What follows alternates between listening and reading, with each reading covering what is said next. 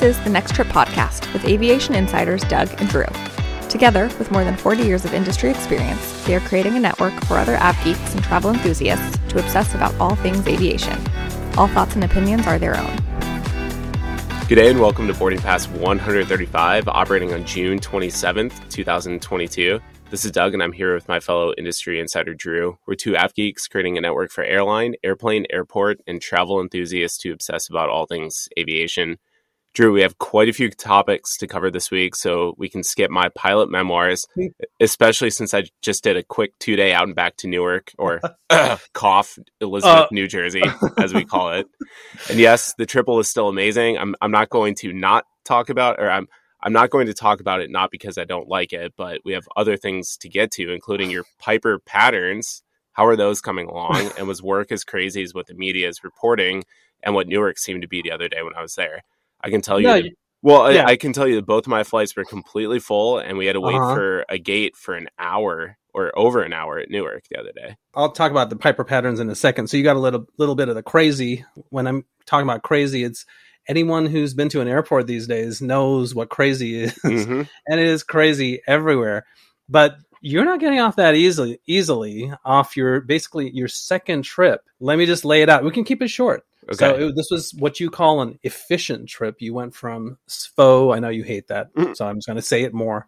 SFO, SFO to uh, Newark and back with uh, a short layover, layover and back. And I think you flew you flew a triple seven two hundred over and a triple seven three hundred back. Mm-hmm. Few questions for you on your first leg. You had a four million miler. Oh, that's right. That I person? did. I, I, you're right. That we can talk about that. I forgot about that.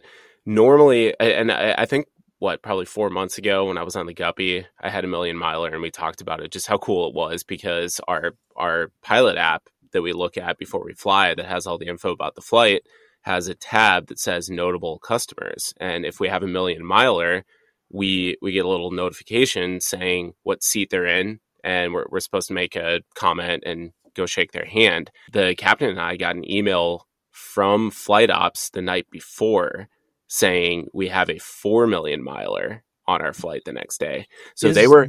Is Dale, is your dad a 1 million miler? He just passed two two. Wow. Yeah, and and he probably won't. He probably won't ever get to three, just based on the the fact that he's retiring soon. I, mm-hmm. I hope he gets to three. I, I hope he lives mm-hmm. long enough to get to three. I'm not saying because of age. I'm I'm just saying he probably won't won't reach three. We got an email from flight ops explaining you have a passenger tomorrow who's passing four million miles. I had a list of things that are suggested that we're supposed to do for them. One of them is our airline just introduced coins. We, we call them challenge coins. It's I had never seen it's a, it's, it's a military thing actually. I have dozens of coins from the military. Right, we get it from the police the police office at the yeah, airport. and, and fire little fire um, department and other things like that. Yeah, it's it's a pretty cool thing that we do, and and we just started doing it like two months ago. Where we go to flight ops and we pick up a coin and we're supposed to present it to the passenger. Something else that they suggested and they said that the passengers love this is print out a map of our flight because on our our paperwork mm, yeah. that we get that's all frame that that's all digital there is an actual map of the route of flight it's it's a single page so i printed it out in flight ops and i took it told the captain hey you know the email said we should sign it we both did the captain while i was pre-flighting went around the airplane got every single one of the nine flight attendants to sign it as well Oh wow! Both the captain and I signed it, all the flight attendants, and then right before we pushed back, the captain and I went back. He he was sitting in business class with his wife, and we went back and congratulated him, gave him the coin. He put the coin in his bag and was holding the map and looked like he was about to cry. Aww. It was this simple this simple map of our our route of flight with the flight yeah. number, the the date, the route, and everything. And That's I amazing. this is really cool. I asked him if if he knew how many miles he needed to get to 4 million and his wife was like oh yeah he'll tell you and he said oh. seven, 75 and I, I, told him that's probably going to be right around where we level off taking mm. off out of san francisco so normally as as we leave an area we put in different navigational aids as we go yeah. I, I kept san francisco in so that we could see the distance that we were flying as it ticked away and right. I, I was I was the one who was flying at that time. And the captain, when we hit 75, I said, there it is. So the captain made an announcement to the back saying, you, you know, Mister, I, I can't remember his name.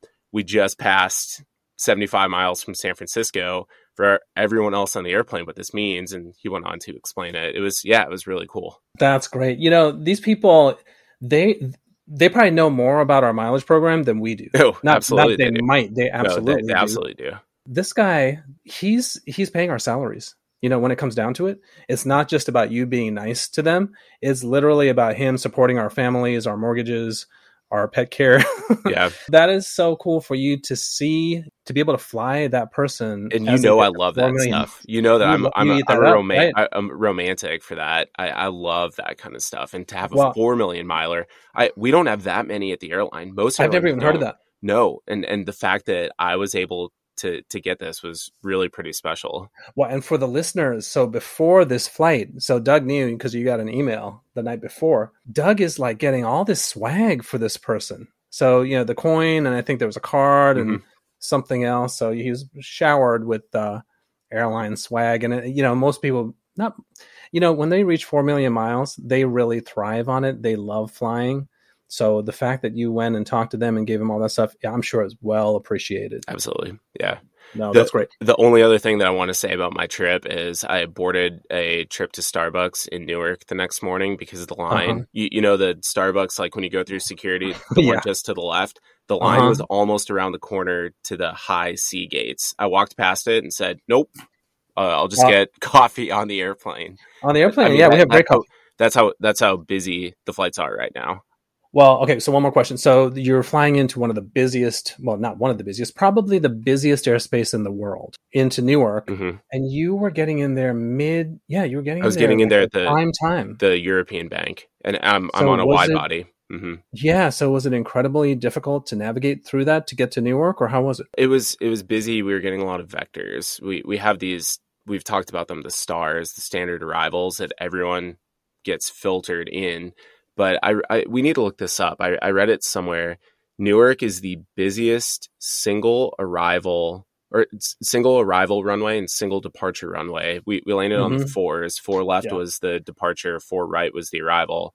I think I read somewhere that it's the busiest single departure runway and single arrival runway well, in the world.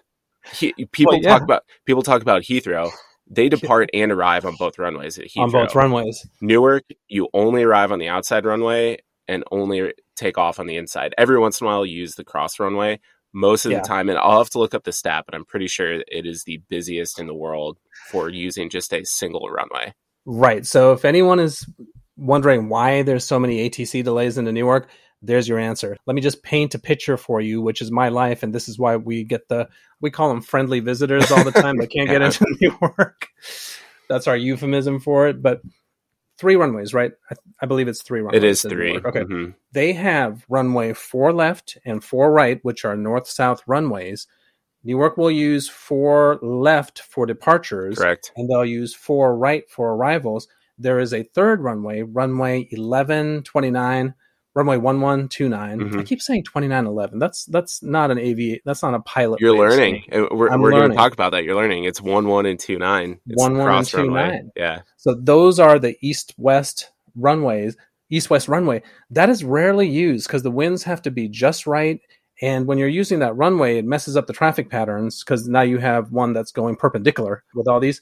So you have one of the busiest airports in the world with one runway for departures and one runway for arrivals. Yeah. You're operating one of the busiest airports in the world with basically one usable runway for arrivals. Correct. It is ridiculous. And you add a little bit of weather and there goes, you know, there goes your on-time performance. Yeah, it was it was pretty sporty crosswinds too on landing. And then because it was the European departure bank and we're a wide body and we can't just use any gate, we sat in in on on the taxiway and we had to move a couple times for almost an hour waiting for a gate to open up. Well, they want they wanted you to make this sharp turn, and you were like, you said your version of, "Dude, we're triple seven. Yeah, ra- ramp. we, we ramp wanted us to make a 180 degree turn, and we were a little bit uncomfortable about doing that, so we turned wide onto a different taxiway, and ramp is yelling at us, "No, I told you to turn, flip right back around."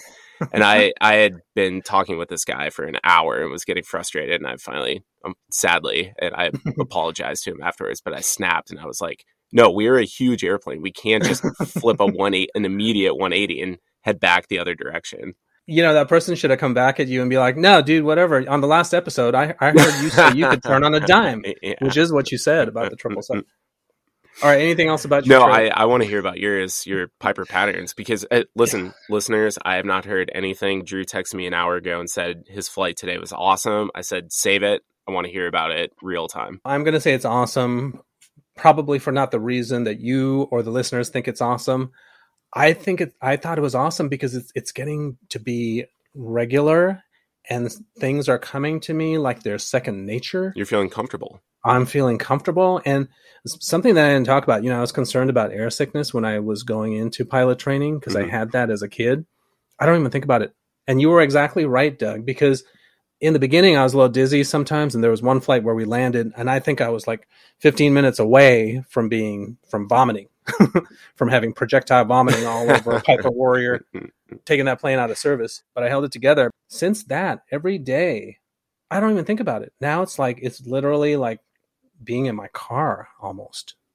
Not quite, because I'm not 100% comfortable with the instruments and stuff. So that's why it was awesome. We did pattern landings today. We probably did 10. Mm-hmm. And I was telling Terry, it's like, yeah, you know, I think I'm going to get this soon. And he said, no, you can expect to have possibly 80 landings before I can tell you that you're good. So my goal is to beat that. but I wanted to talk to you. So our patterns, our patterns are very tight. So we take off 75 knots, we turn, we climb to a thousand. That's our uh, crosswind. Then we turn downwind mm-hmm. along the runway, and then we are at a thousand feet, and that's our altitude. That you know our maximum altitude for the pattern. We slow down to uh, 80 knots, and then 75 knots when we turn base, and then 70 knots when we turn final. And during that time, we're putting down one notch of flaps each time to help slow it down a lot of work. Mm-hmm. and this is a tiny little plane, you know, with just me and, you know, but you were saying, imagine doing that in a KC 10 at 180 miles per hour or 180 knots. Can yeah. you quickly tell us about what pattern work is like on a KC10? We we do about the same distance as you do. We we pull closed, which is what we call it. Meaning, as soon as we rotate and we hit 400 feet, we request closed. We climb up to 1500. You do more box patterns, we call it. When you when you go on crosswind, do you roll out? Do you roll wings level and extend? Crosswind, Cross, yes. We yeah. have wings level for just a little bit. Okay, we don't even go wings level. We we just keep a constant 30 degree bank turn until we're about two miles offset from the field and at that point, we usually level off at 1500 feet in the mm-hmm. turn. Mm-hmm. We roll okay. wings level, adjust for wind. So if the wind is is blowing left to right or right to left, we we might adjust a little bit just to keep that two mile offset from the runway. And then when we get 45 degrees from the approach end of the mm-hmm. runway, when you're looking back, should be 45 degrees, just like us. 45 off my shoulder. I yeah. bring bring the power back to about 60 percent. Drop the nose, 700 feet per minute, rated decent and then it's a constant 30 degree turn around to final and we roll out on about a two mile final so the only difference or the big difference that i'm hearing or not hearing is um, in my plane we don't have to really pitch down because once i pull the power it because starts you, yeah be, because you, you use power for pitch which we we don't no yeah so i was telling terry that today and yeah. he was like he was almost like uh, upset about that because I was like, "Hey Terry, you know we're using power for pitch," and I was talking to my friend Doug, and he was saying, "Well, not necessarily." Mm.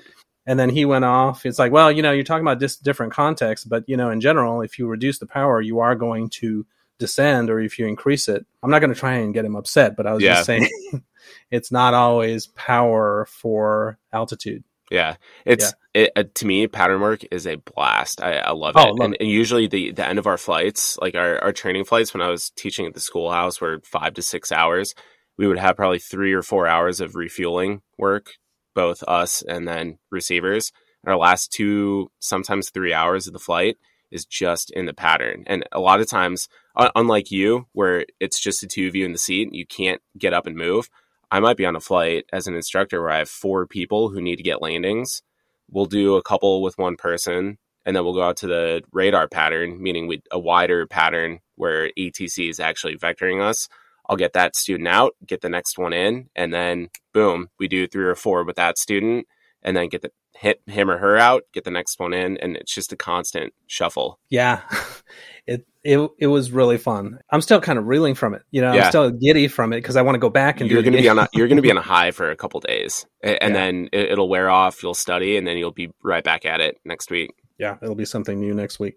Well, we try not to dwell on previous topics too much because we don't want to lose listeners. That said, Drew, in about two minutes or less, let's do a quick go around on our topic from a couple weeks ago about the airplane design and passenger comfort. You and I both disagreed about what Boeing and Airbus, for that matter, should do while designing their next airplane. Don't worry, listeners, we're not going to get back into our 222 seating configuration debate. All right, yes, we'll spare our differing opinions this time, but I can't promise it won't come up again, Doug. That said, some people, including you, I believe, argued that most passengers don't generally book on the experience. Our buddy Greg wanted to know what drives people to book the way that they do, so he polled his followers. This was on an unscientific polling, so take it with a grain of salt. But I'd argue that Greg's results are probably more accurate than ours because he has a better mix of followers than we do, i.e., not just a bunch of loud av geeks. what were his results, Doug? yeah, I added that loud, loud av geeks because opinionated. All, yeah, all, all, of our followers are are that, and we say that with love. You guys are yeah, all we, loud. We, no, we like we yeah, love it that they're yeah, loud. Thank you. Greg asked the question: When flying for leisure, how do you decide what ticket to purchase? He had ticket price, airline, passenger experience, and schedule as the four options. Ticket price won overwhelmingly at 67%. Choice of airline was 19% in second place. And then a third place tie for the last two at 7% was the passenger experience and schedule. That's ultimately what I thought. No, I know that's this that's a simple way of looking at it and even for us we are looking at the price so if someone's offering us to get us from point A to point B for 100 and everyone else is 300, of course. Yeah. But I, I would say a better poll would be all things being equal, what are you looking for? And let's answer that question ourselves. I'm looking for pass- PAX X, passenger yeah. experience. So if it's the same price, the airline with a better passenger experience is going to win as far as schedule yeah, I, yeah, I was I mean, about to say can i can i jump in here real yeah, quickly please. on our group text I, I, made the comment about someone someone said well 222 could be the next quote unquote narrow body experience and i i made the comment well bombardier and now airbus went to three on the a220 that mm-hmm. that they mm-hmm. said that is actually what we should do for narrow bodies not 222 or wider 3 3 seats mm, okay the two yeah. three is is kind of the the next step. And you said, yeah, absolutely. I would fly on an A220 100% of the time. And I then I made the comment and I said, then I never want to see you fly on another 737 I never because you said I don't even care about schedule or price. All oh, I want to fly on is an A220. So I made the comment, okay, next right. time you fly on a 737 because that's the flight that you can do schedule wise. I'm going right. to point that out and say, "Hey, Drew is on a 737 right. because he chose it for schedule or because he chose it for price." And, and, that's what I was getting at was that right. we we we are loud av geeks and we speak mm-hmm. our mind and we say, "Yeah, I'm only flying on the best passenger experience." Until that $59 ticket on a 737 shows up or that schedule that 6 a.m flight that we really need to get on shows up then we throw all of our loud av geek sayings out the window and and we end up on that flight. Yeah but you know even spirit you know and i speak about spirit lovingly because they keep the prices low and that keeps everyone on their toes. It keeps our airline more competitive right? And it it causes fares to be reasonable for everyone. Even Spirit, they bought A320s with 18 inch seats, whereas some traditional carriers are buying 737s with narrower seats. But did Spirit buy A320s because of the experience, or did they buy it because of economics, because they got a good deal from Airbus? That That's something that factors in too. Uh, yeah, it's probably because of economics. They got a really good deal. Mm-hmm. Yeah, good point. Now, I want to come back to our 222 discussion because if the A220 is one of the newer air- airplane designs, you know, and let's go back 737, 17 inch seats. Here comes the A320 with 18 inch seats. Now we have the A220 with 19 inch seats. So you see the prog- progression. So the next plane, if we look at it linear like that, would have 20 inch seats, which would be awesome. Or I would say just keep it at 18 inches, which people find acceptable, and have a second aisle mm. without going into that whole mm. diatribe yeah. of pluses and minuses. I'm just thinking we are going to do a little segment in a little bit about Air India looking for 300 new aircraft. Mm-hmm. Air India has deep pockets now because they're owned by the Tata Group, which is a $13 billion company.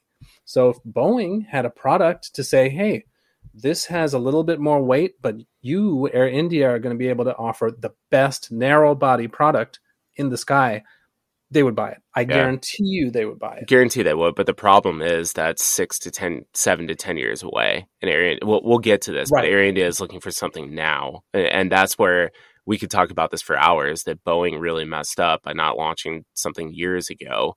Well, no, Doug, I'm saying it's a hypothetical. If Boeing had that product oh, absolutely. available now, yeah, even though it weighs a little bit more, some of these airlines, like Singapore, and some airlines that are going that want to stand out against their peers, mm-hmm. not against Scoot or Tiger or whatever Air Asia X. Stand out versus Cathay Pacific, British Airways. This is something I could see them doing. Yeah. To, should, you know, should we just? That's jump, why they bought the seven four seven. Should we just jump right into the news, and that way we can get to this Air India because we have quite yeah. a few big topics to talk about this week. Let's go around the world and see what's happening. Drew, kick us off with the first one. We're going to keep this short. We're just going to present the facts with minimal de- debate because it's an ever changing saga. Surprise, surprise. JetBlue and Spirit are back in the news, though I don't think they've actually left the news in the last few months, at least not on our podcast. JetBlue has increased their offer to buy Spirit by $2 a share and 50 cents higher than their initial offer. This development comes after last week's news that Spirit is now open to negotiating with JetBlue in addition to exploring the merger with Frontier. A decision by Spirit's board is expected later this week. So when this airs, it's the 27th. So yeah. June 30th, by, I think, was the, the 30th. date. Mm-hmm. JetBlue CEO says that the carrier is more confident in the deal after reviewing Spirit's books and holding discussions with Spirit's management team. He also said that the revised offer came at the request of Spirit's board of directors. That's interesting, Doug. Yeah. So that means they're they're engaged now. Very engaged. yeah. They're in the game. JetBlue also increased possible divestitures in order to gain regulatory approval should Spirit decide to agree to the takeover bid. By divestitures, I'm assuming they're mean they're meaning slots at Kennedy or gates in Boston or whatever. Sure. You know that they could give up. Yeah, and I, I don't know if the Northeast Alliance with American was discussed. I didn't see it in the news at all, but we've both mentioned we don't know how that would stand if they go forward. We don't even we don't have to debate this because I have a feeling next week we'll talk about what Spirit actually decided. We just wanted to present the facts so the listeners weren't left in the dark or left wondering if we were going to talk about it. I think this is actually a big development that swings the needle in JetBlue's direction, personally yeah, so that's there goes our uh, our hypothesis that th- this was all a ploy to yeah. Alaska. Uh, we'll yeah. see how it plays out. I, I will take the hit on that. I'll say I was I was totally off base on that one. Let's move on because we I guarantee we're going to talk about this again next week. As we mentioned in the opening, airlines are once again struggling to keep up with demand. The next topic is a mix of several stories from around the world relating to this very issue. We'll cover a few quick bullet points and then try to unpack everything. U.S. Transportation Secretary Pete Buttigieg met remotely with airlines. Met remotely. How frustrating is that? Airline CEOs, Drew. Yeah, come on, man. You're the fly. DOT. Bring them fly in. someplace. bring them in. Sit down with coffee. Sit down with drinks. Talk about it. Anyways, he met with airline CEOs and demanded that they do better after nearly 3,000 flights were canceled over the Memorial Day weekend in late May. He even went so far as to say that the government could, quote, compel airlines to hire more workers or, quote, take enforcement action against airlines. The meeting was a mere hour. We're trying. I can't. I got to stop you right there. No, let's, how hard we're trying. Let's come back to that. We just hired seven people that I'm training. let's come back to that. I, I, I want to unpack. Sorry, that. little rant. the meeting was a mere hours before the busiest travel day of 2022 so far. The Friday heading into the combined Father's Day and Juneteenth holiday weekend in the U.S. This meeting happened on Thursday. Friday was the busiest day that weekend following the meeting, airlines canceled more than 5,000 flights over the holidays, with delays and cancellations stretching well beyond the weekend. It's still happening today, in fact. In the UK, on the other side of the pond, thousands of passengers face canceled flights as tens of thousands of bags piled up at Heathrow, due mainly to airport staffing issues. And anyone who hasn't seen those photos, look them up. They're incredible of these literally tens of thousands oh, of yeah. bags sitting. I thought it was a cartoon or I thought it was too, or a joke or something. After a meltdown in Amsterdam earlier this month, Dutch officials set a cap this week on the number of passengers that could transit the airport the entire summer, forcing airlines to cancel hundreds of planned flights going forward. Transatlantic travel is at 85% of 2019 numbers, with some airlines even higher. United said it plans to fly 25% more seats to Europe than it did in 2019, and Air Canada says the flight searches to Europe are breaking company records. Axios reported this week that sentiment among global airline leaders is that the current staffing shortages around the world are expected to last into at least 2023. Oh Let me breathe. Drew, oh, wait, you, you take a breath. Let me catch my breath, drink some water. You take over. Yeah, so there's more. wait, there's more. Brussels closed their airport on Monday. Today is Wednesday, so two days ago, because of a security and ramp workers strike. Major international airport shut down for the whole day. And that wasn't it. In Belgium, Brussels Airlines crew and pilots will go on a three day strike from tomorrow, Doug, Thursday, the 23rd, till Saturday, the 25th, this is when load factors are through the roof going into Europe. So that's going to be quite a struggle to uh, work through that. It's not over. Pete Buttigieg is, is wants the airlines to do better. Pete, we're jumping through hoops to. We've do, been doing it for a year. We've been, been trying to ramp up for a year. My my yeah. question is, where was this meeting a, a, a year ago. Where was this meeting in June of 2021? As we saw that things were ramping up, he was he was fresh in the seat. He'd been in the seat for four months, five months at that point, yeah. getting his feet under him. That's where you bring the, the CEOs in, sit down, and say, "Travel is ramping up. How are we going to to handle this? Are are you ready to handle it? Is there anything that we can do to help you with it? It shouldn't be this far in and then essentially yelling at the airline CEO saying you need to do better. And I get it. Like there, there is frustration because some airlines overscheduled for the crews that they have, which is why right. Southwest and Delta have canceled hundreds of flights a day moving forward for the rest of the summer. I, I totally get that. But at the same time, you don't think that we're not trying? We are one like like you said, you've hired seven people in the last couple weeks. We are one hundred percent trying. The airlines are giving the government ideas; they're just not latching on to any of them. Republic is asking the DOT if they can reduce the pilot hours to 750 from uh, 1500. You know, and they were going to prove that they the training would be safe, that mm-hmm. would be excellent. And then there was a bill to uh, raise the retirement age of U.S. pilots for uh, Part 121 carriers to 70, so that died. So it's not like the airlines aren't trying to come up with solutions already. If if he has any better ideas, we're all open to suggestions. Mm-hmm. But I think the other thing, Doug, is we have a peak now because there's so much pent up demand.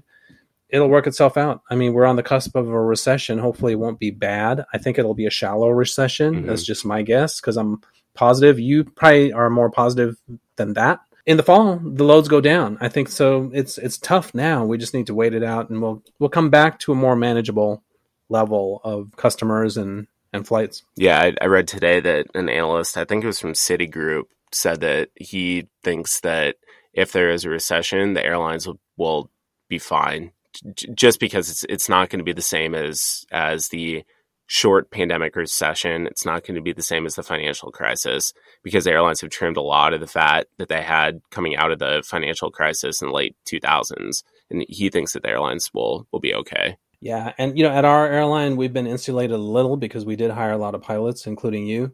But at some other airlines, I think they're holding off on uh, a, a big hiring push. Number one, because they can't get pilots, but also because they're looking at three months from now, this probably won't be a problem as much, so they'll just write it out. Yeah. But having said that, if traffic continues to increase, and I think it will, because Asia isn't even back yet, the airlines that have the staffing and the pilots will be better prepared to take advantage of that. Yeah. So we'll see absolutely. how it plays out. I know it's frustrating for everyone right now, not just passengers.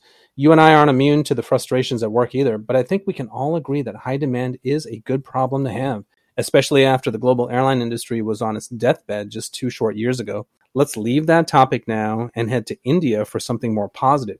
The report on this is short and sweet, two paragraphs to be exact but the discussion might be a lot longer. Air India is, a, is reportedly in talks with Boeing and Airbus to order up to 300 narrow-body planes. On top of that, Doug, they're in talks with Airbus for possibly 50 A350s. Mm-hmm. So now we are really seeing the results of Air India being privatized and being taken over by a very healthy a company deep, that deep has a pocket. lot of money. Yeah. And you know, I keep saying this.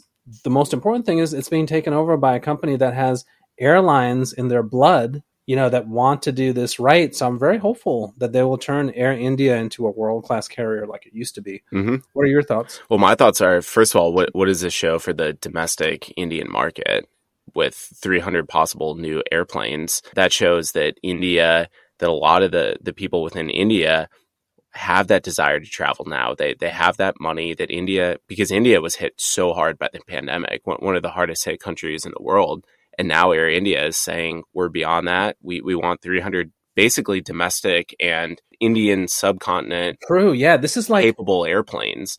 It's not just going to yeah. be inner India. It can be to Sri Lanka. Singapore, it can yeah. be to the stands. It can be to to Singapore. Anything in, in the Indian subcontinent. That's huge. To me, the biggest thing is that order or the possible order of 50 A350s because we've talked about that India is the second most populous country in the world doesn't really have much of an international presence because the, the ME3, Etihad, Qatar, and Emirates have siphoned a lot of that everywhere in the world to India traffic through Doha, through Dubai, and through Abu Dhabi.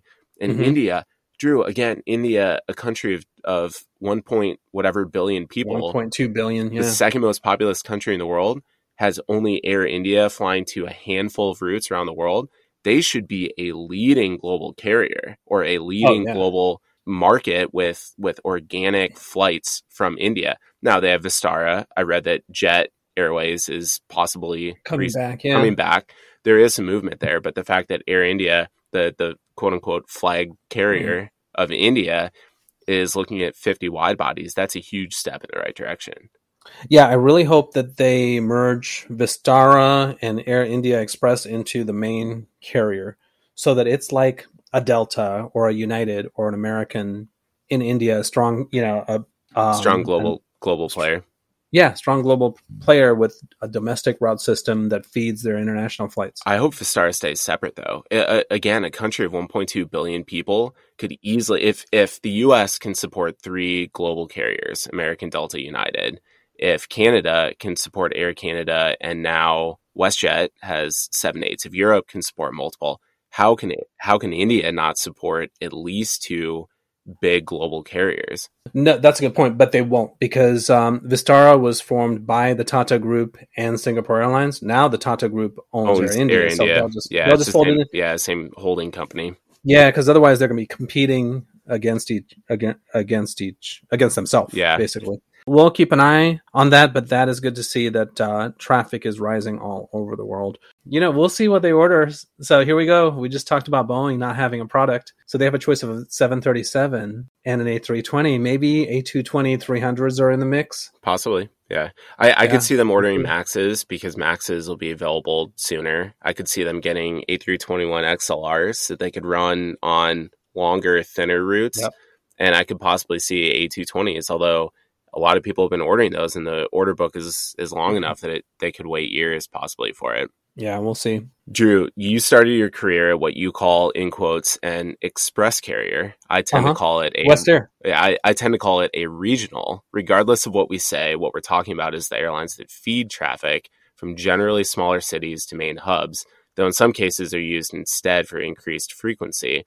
Think San Fran to LAX on an E175 every hour you and I have done that route a couple of oh, times oh, yeah. on on a regional on an express carrier or even from DCA to Newark or JFK for that matter. As we've talked about quite a bit over the last year, this model is in jeopardy as pilots are increasingly being poached by major carriers and even by airlines like Spirit and Frontier. This is leading to a growing crisis where these airlines are finding they don't have enough pilots to maintain their schedules. We discussed Mesa's push to reduce the federal hour requirement to receive an airline pilot certificate. In the last week, more airlines have made headlines in bids to attract and retain pilots. Stats and data points for you, Doug. Envoy and Piedmont increased first year pay to match that of first year first officers at parent company American, a 75% increase over what it had been. Wow, that's amazing. Pay is now 50% higher than Spirit. SkyWest this week created a separate company called SkyWest Charters and filed an application with the FAA to start operating flights under FAA FAR Part 135 charter operations. Just a quick aside for the transport airlines, we are part 121. Mm-hmm. This is part 135. Scheduled, we'll talk scheduled service. Scheduled service. So this it falls under a charter. These charters or par- part 135 carriers would allow it to hire pilots with fewer than 1500 hours and operate planes that seat 30 people or less pilots must have at least 500 hours. I already have 10, so I'm working my way towards that real fast. 500 hours and a class one. You got to double digits. I got to double digits today. Isn't that amazing? Yeah, yeah. I, I, rem- I, remember when that happened when, when you go from 9.7 to 10.8, and it's yeah. it's a big deal. Yeah. No, it's amazing. I mean, when I was a kid, I used to have uh, my dad got me a savings account, and I had a little book, and I used to love seeing the number go up. Yeah, That's exactly how it is.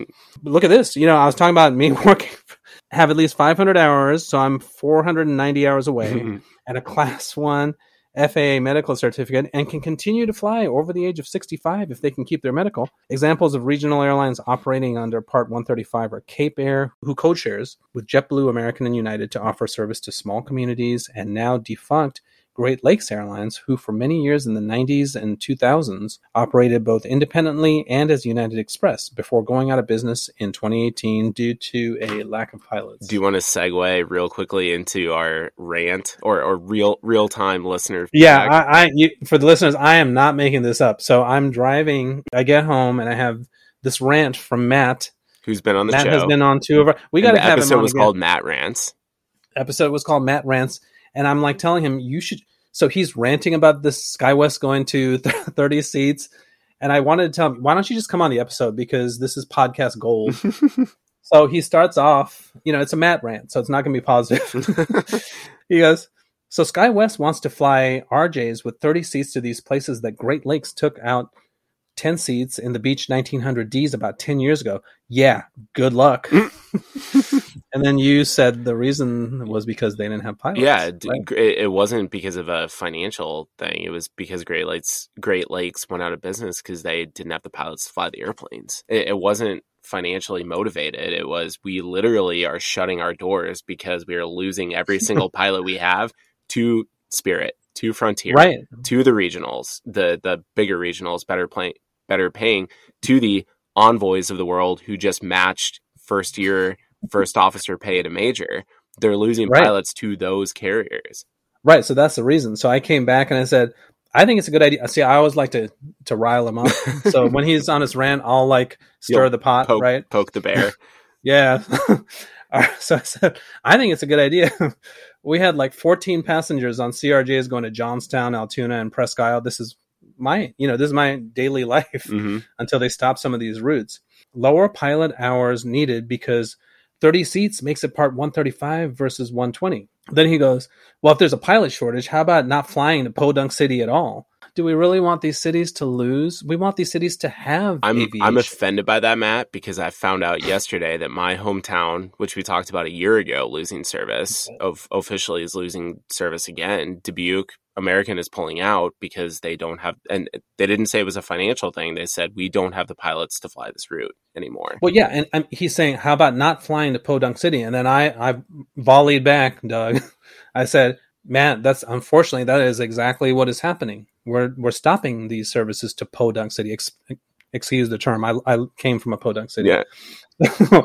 Unfortunately, that's what happened. And then he said, "Well, you could fly one person to Hays, Kansas, and lose money even with EAS EAS welfare checks."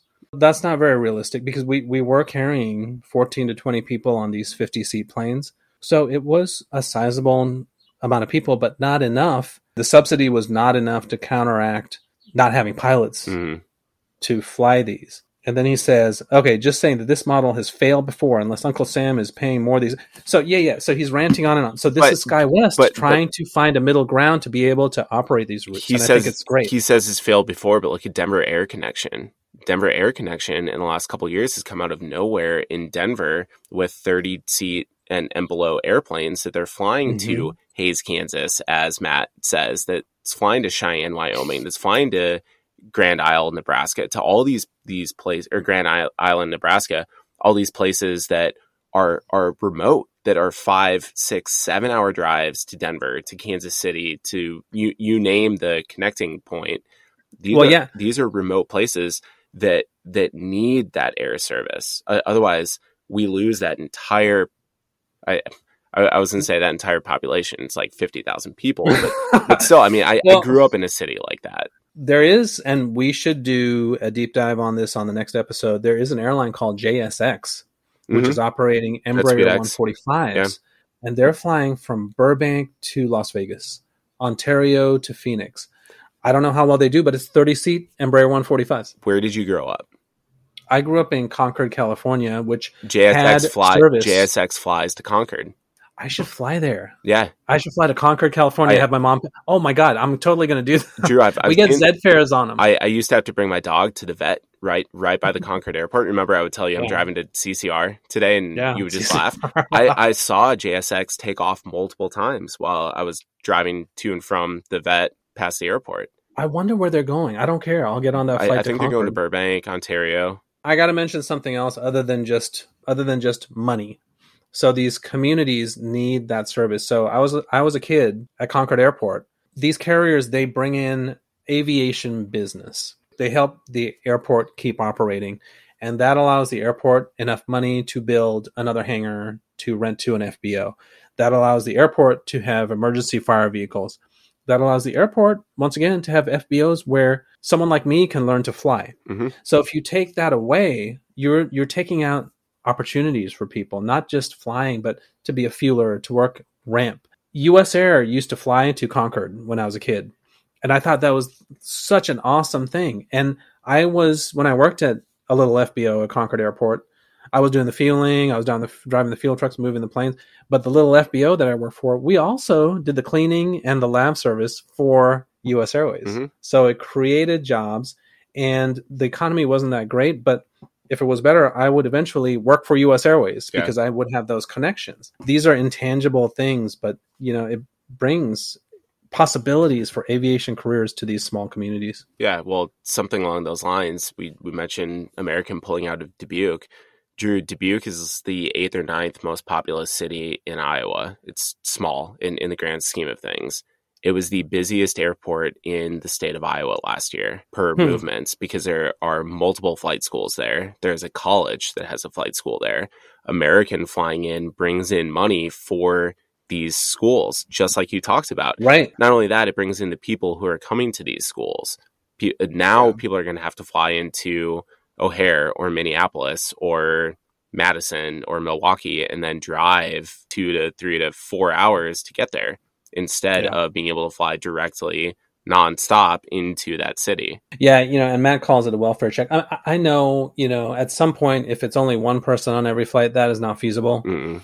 But I can tell you on some of these flights to um, Altoona, Johnstown, Presque Isle, there were like 25 people on it. You know, that's a good amount of people.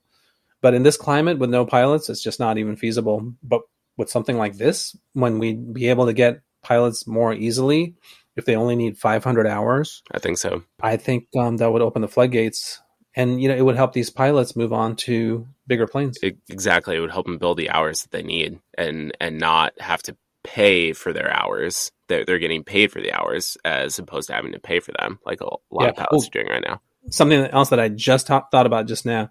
We have a retired captain from our airline who works in my office. He's the flight ops rep and he also he's retired because he's over 65 because that's the maximum age. Mm-hmm. he is flying for this private jet company right? Yeah.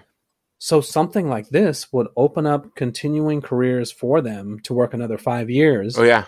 Still be in the airlines. And they are so needed my, because they are so experienced my line right? check my line check airman who i flew with on my first trip on the triple retires in january this coming january he has already had an interview with one of those charter operators. And oh my god! Because I asked him, I asked him what he's going to do when he retires. He said, "I'm not ready to hang it up. I love flying too much." He's already had yeah. an interview, and he's going to retire as a major international triple seven captain and move right. on to fly just for the. Uh, he'll make money, but just for the fun of it. This is like eh, the stars are aligning because you're going to have people like him people like Howard with this wealth of experience, skills, and they're going to be able to work for another five years, and they're going to have these kids, they're going to have these young them. people that are going to be coming on, and it's going to be such a great dynamic because it'll almost be like they're like this really you know glorified CFI. Mm-hmm. because you're getting into this Embraer 145 with 500 hours.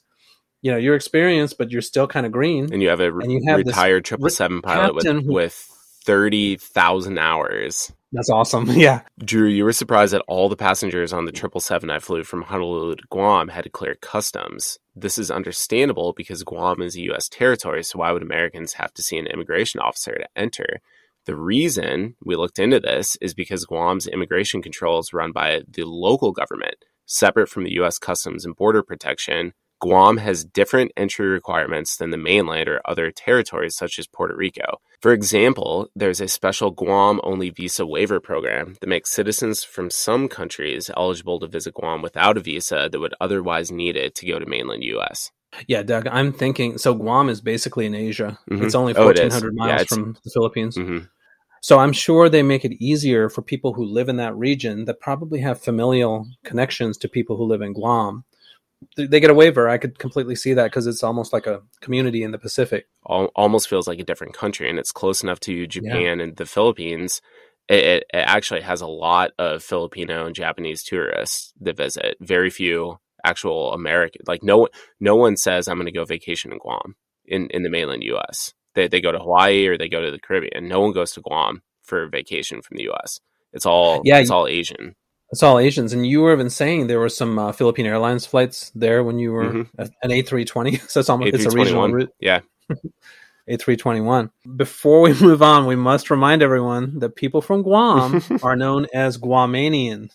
So I apologize. They're not Guamish, as I was saying. they're not. They're not Guaman, or like our buddy Mike thought.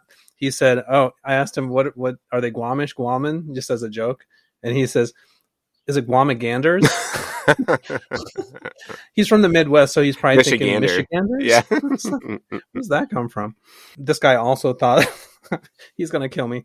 He al- he also thought that people going to Lagos were Laotian. well, here's a geographical lesson for us. Indigenous Guamanians are known as Chamorro. Hmm. So if you are born, if you are culturally from that area, you are Chamorro. Okay, now that that's squared away, Doug, your explanation about the Guamanian immigration makes a little more sense now, but it's still weird. Another weird immigration setup is pre cleared cities. Did you know that you can clear U.S. customs in Dublin so that when you arrive in the U.S., you can walk off the plane and go to your connection like it's a domestic arrival? You can also do this from Shannon, Ireland, from Aruba, from the Bahamas. You can do it from Bermuda or you could do it from uh, arriving from Abu Dhabi in the United Arab Emirates. And then Canada, you can do it from all of their major major cities: Calgary, Toronto, Edmonton, Halifax, Montreal, Ottawa, Vancouver, Victoria, and Winnipeg. Yeah, we may soon be able to clear U.S. customs at Amsterdam, Brussels, and Bogota, Colombia if negotiations are successful. Why does the CBP set up these facilities and what's in it for them and the foreign airports? For the CBP, it adds a layer of security to be able to clear a passenger before they even get on a flight to the US. During COVID 19 and testing requirements, tests could be verified prior to boarding, thus adding a safety layer to prevent possibly infected passengers from boarding. Foreign airports cover part of the cost of setting up the facility. It also leads to fewer crowds at CBP in the US as these customers are pre cleared.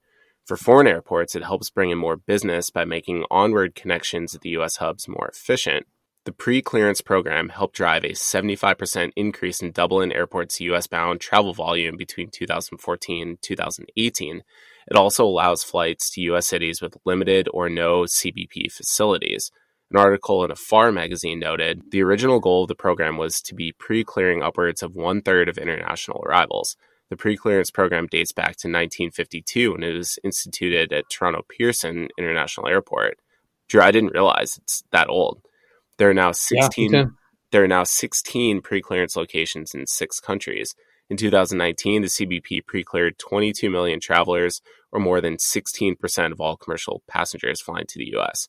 Drew, tell us how it, how it works in the real world and is it helpful at your hub? I can see how yeah. it would be because you've talked about airplanes coming in from places and they end up getting a gate that's not an international gate. Yeah. And, you know, we mentioned these cities at my airport, and my airline flies from most of these, from a bunch of these cities in Canada, from uh, Dublin, from Aruba, from the Bahamas. It is a breeze. Mm-hmm. normally you want to leave about two hours if you're making an international connection. If you're coming into the U.S., especially now with these crazy lines at customs. Yeah. Yeah. But our customers coming in from Dublin, they get off a triple seven from Dublin, walk off, and their connection is across the hall. They're in the, they're in the terminal as if they were coming in from Cleveland. Yeah.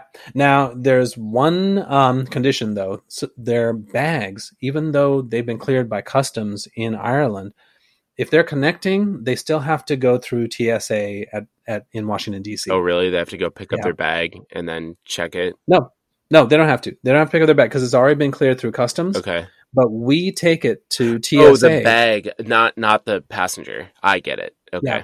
This is, uh, you know, the ramp can't stand it because they ended it's up taking delays. Because, yeah. Yeah. So if it's a tight connection, if it's half an hour, they're still going to make it.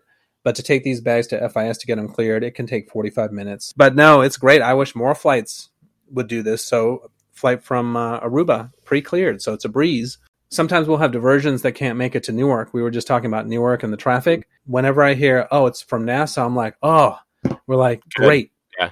because we can those customers can come off and we can offer them egress if the flight was coming from uh, St. Martin, for example, you couldn't do that because mm-hmm. that's international. People just have to stay on board. And if we decide to take them off, we have to clear them and their bags through customs, which is a two hour process. Yeah. It works great. And I, I hope more cities do it because the bottleneck is in the hubs. These are coming from outlying cities where people check in two hours prior and they have time to do these US entry formalities with CBP and customs so that once they get here, they're free to go. And I, you can tell, like CBP is all about it because these foreign airports are paying, mm-hmm.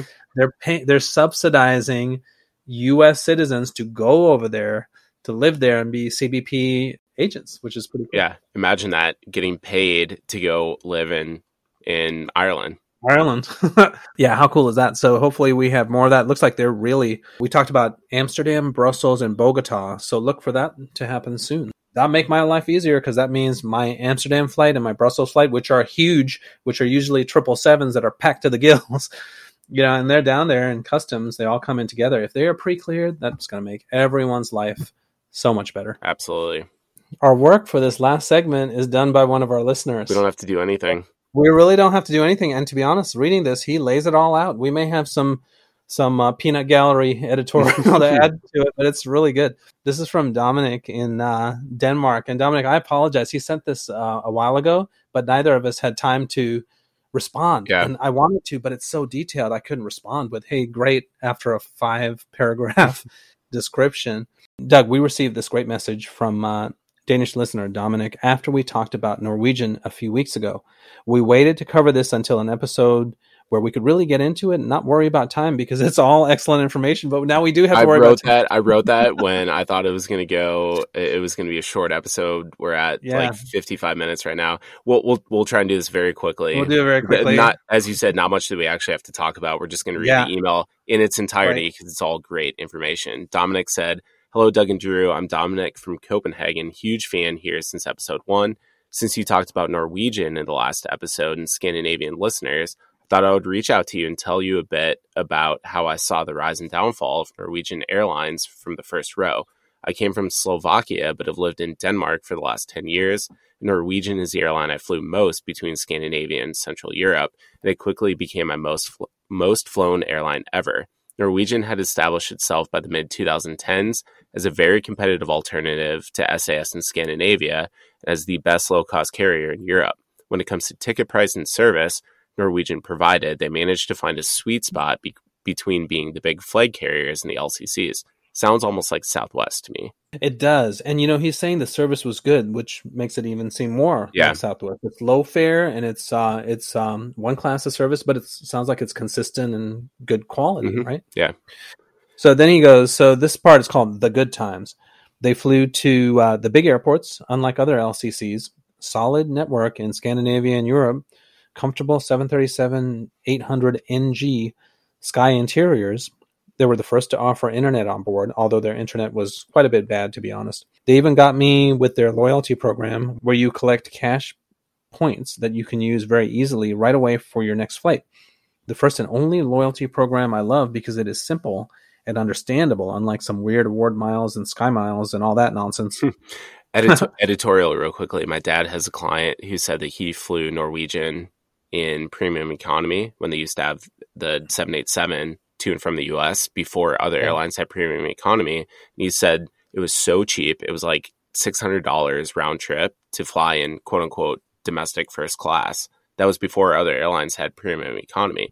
He didn't want to yeah. pay for the, the business class fare, but didn't want to be in the back. And it was a sweet spot and it was good. And people like that. Wait, this was your dad flew this? No, my, my dad, one, one of my dad's clients talked about oh, okay. flying Norwegian to and from Europe. And that was his go to airline because the and he he said it was good because the the premium economy product was that good. Oh wow, that's great. Yeah. All right, this next one is titled "The Global Chaos." Dominic said it all started to look fishy when they started their long haul operations, as I just talked about.